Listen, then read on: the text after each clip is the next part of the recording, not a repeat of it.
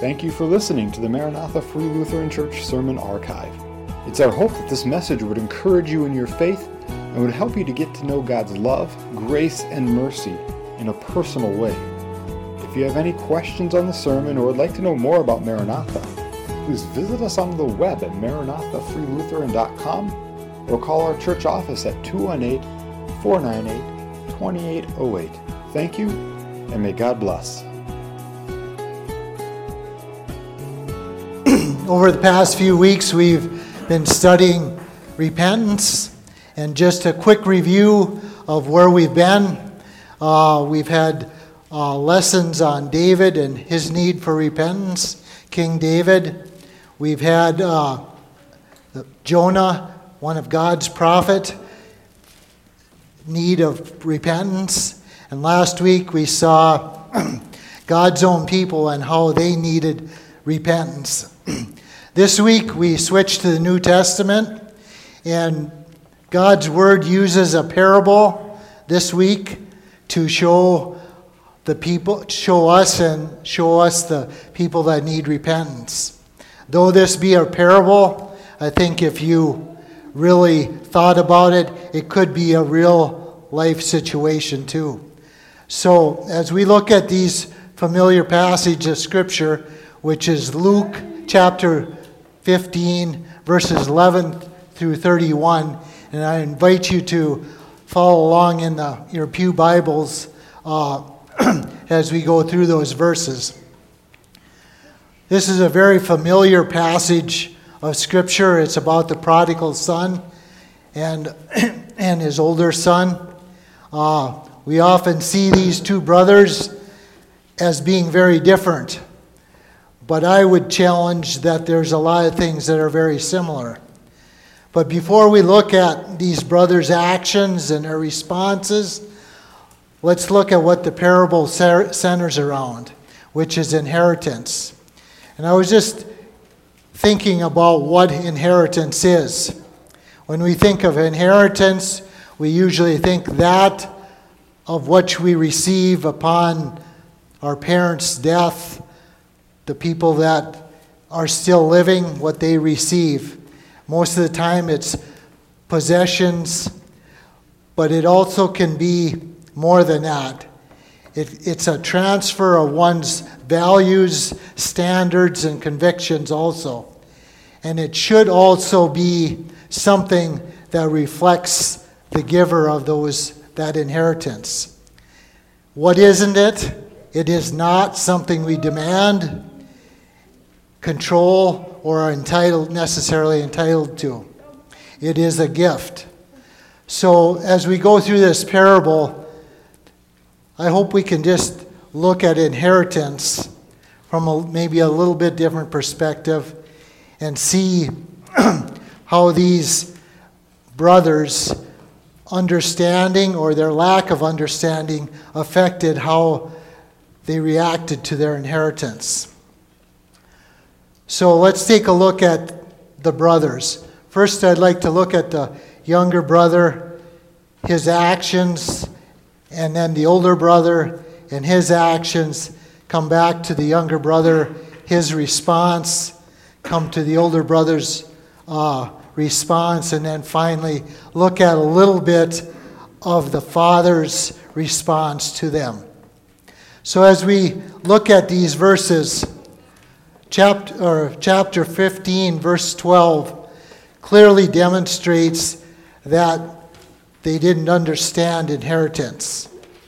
The first thing we see in, in verse 12 is that the younger son demanded his inheritance. He didn't go to the Father graciously asking, he demanded his inheritance. He didn't understand that it was a gift, he understood it as something that he was completely entitled to and that he should have control of and that he should be able to use any way he wants. The second thing I see in his attitude is an attitude of selfishness and me mentality. And I'm sure none of us can relate to that, but uh, he already had thought through what he was going to do with his inheritance. He intended to spend it lavishly, and he intended to spend it completely on himself. He didn't have any respect for his father. Thirdly, I see that he didn't have any respect for his father and all that he had acquired through his lifetime and, and just squandered it all. He was an extremely poor reflection of what his father stood for. He clearly didn't understand Scripture and and God's word that says, Honor thy father and mother. If he had had a clear understanding of the inheritance, truly loved his father, he would have graciously accepted what his father was going to give him and used it in a way that would have honored his father. So, as we look at these actions of the first son, we probably can see some pretty blatant sin. We can see a disrespect for his father. We can see selfishness. We can see greed. So we can see the sin of the younger son. But before we get all ready to throw him under the bus for his blatant sin, let's take a look at the second son. And we have to drop down to verse 29 to start looking at what the second son's actions were. In verse 29, the old tells us that the older son was a hard-working, obedient, and respectful son. And when we first look at that, that looks pretty good. Looks looks like a son that an all-American boy, a son that a father would love to have. But when we look at his heart, we see that he has some of the same issues as the younger son.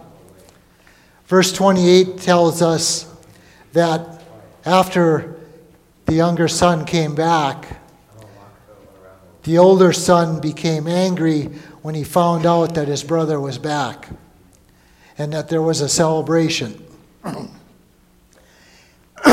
he showed his selfishness and me mentality, just like the younger son. He wasn't concerned about his younger son, he was concerned about himself. Verse 29 talks about his father pleading with him to come in and celebrate with him. But it was met with a demanding attitude that he be honored for what he had done over the course of his years. So he was focused on his self righteousness. He was focused on his hard working, obedient person that he was, instead of putting aside his me mentality. He uh, focused on that, focused it on, focused on that, and rather than focusing on the fact that his brother had turned his attitude and his life around. Thirdly, he too shows that he had disrespect for his father. He was obedient, but he was only obedient to a point. Because when his father pleaded with him to come in and celebrate with him, he, he refused. so after that decision to refuse to come in and celebrate, he was left with only bitterness and anger. So both of these brothers needed repentance. Not just the one with the blatant sin, the one with the sin that maybe not wasn't so evident. So how do we see ourselves in these brothers? Do our actions towards God come across as demanding, selfish, or disrespectful. Colossians 1 12 through 14. God has given us an eternal inheritance through our repentance and the sending of His Son to die on the cross for us. How do we accept this great inheritance? As I was looking at these, some of the thoughts that came to my mind was when am I, when am I demanding of the things of God. If things are going my way, maybe I'm not so demanding. when am I selfish towards God? With my time? When I have time to do the things of God? Not so much. But when time interferes with what I want to do, do I become selfish and want to do what I want to do? How about disrespect? Again, when God doesn't come through with the way we might think He should, do we have a better idea? Are we the ones that want to put our place in and replace God? These are hard questions because there's a lot of times that I see myself in those situations. When God doesn't answer that prayer in the time you want Him to or how you want Him to, to still trust and believe that God's in complete control, supreme over all things, is hard to do. But it's at that point in time that I need to repent. Instead of grumbling or disrespecting or, or being selfish or demanding, I should joyfully, thankfully be a reflection of Jesus and, and the one that gives that inheritance. So let's take a look at the first brother's response. We jump back to verse 17. And after his inheritance was gone, after he had taken everything his father had given him and squandered it, he was left to eat with the pigs. And I can't imagine being at that point in my life where all I had to do was eat what the pigs got to eat. But I'm sure there's many times that people are at a very low point in their life. But what do we see how do we see this son come back? He comes back with a humble heart. He says that he doesn't even want to be considered a son, he just wants to be forgiven. He has come completely to the end of himself and realizes that his only opportunity to rescue himself from where he's at in his present situation is to come back to the Father. He has a very, very repentant heart. He, and God has worked in his heart to change his heart. He repents and accepts his Father's forgiveness. So not only does he say that he's sorry, but he puts those words into action. He goes back to the Father with a very repentant heart. Pastor Lloyd and Pastor Ryan have been talking about repentance and how it's a turning. It's a turning. It's a process of turning away from sin.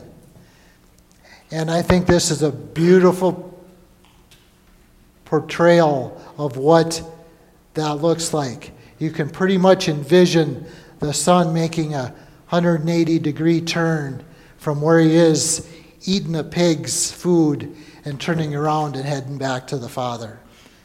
He needed repentance and he received forgiveness. So let's look at the older brother's response. Verse 28 he remains angry. He continues to focus on himself and compares his self righteousness to his brother's mistakes. He doesn't spend any time celebrating the fact that his brother has come back and wanted to make things right, but he wants to idolize himself. Even after the father assures him that all that the father has will be his, he refuses to surrender his hard heart and repent. So the first son squandered the father's inheritance, but that didn't mean that there wasn't something left for the other older son. But yet that wasn't enough for him. He had he remained hard-hearted and unrepentant.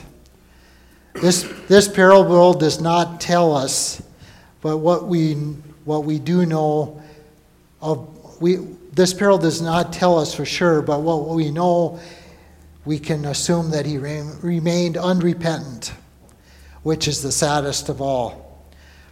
Hebrew, Hebrews 3:15 says, "Today if you hear his voice, do not harden your heart." He too turned. He turned away from the Father and headed the other way. So instead of accepting his Father's forgiveness, he refused to repent and lived in a sin. So the real difference between these brothers was not necessarily their actions, but their acknowledgement of their need for repentance and their decision to seek repentance and accept forgiveness. It's the difference between receiving eternal inheritance or eternal condemnation. To live in your sin will lead you to hell. It is the same for us too. We all need repentance, a humble heart, a humble attitude, a changed heart, a right spirit I will not reject, says the Lord. So let's take a quick look at the Father's actions and response. Three things that I see from the Father. First of all, he never gave up hope for his son. If you look at those verses, when his father, when his son came back, he was waiting for him and he received him in open arms. We see a father that accepted his son's repentant heart, forgave him with no strings attached, no hoops to jump through. For him, it was just pure forgiveness, completely unconditional.